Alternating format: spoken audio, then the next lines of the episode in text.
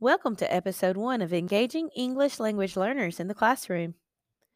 Every educator is faced with the daily challenges of meeting the needs of their English language learning students, often referred to as ELLs.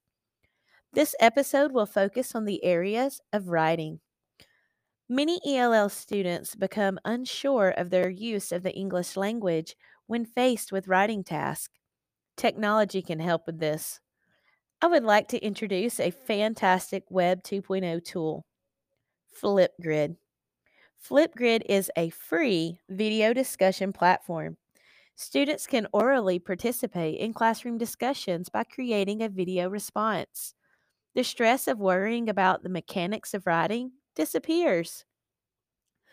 Flipgrid allows students to, to participate in discussions no matter what their writing proficiency is.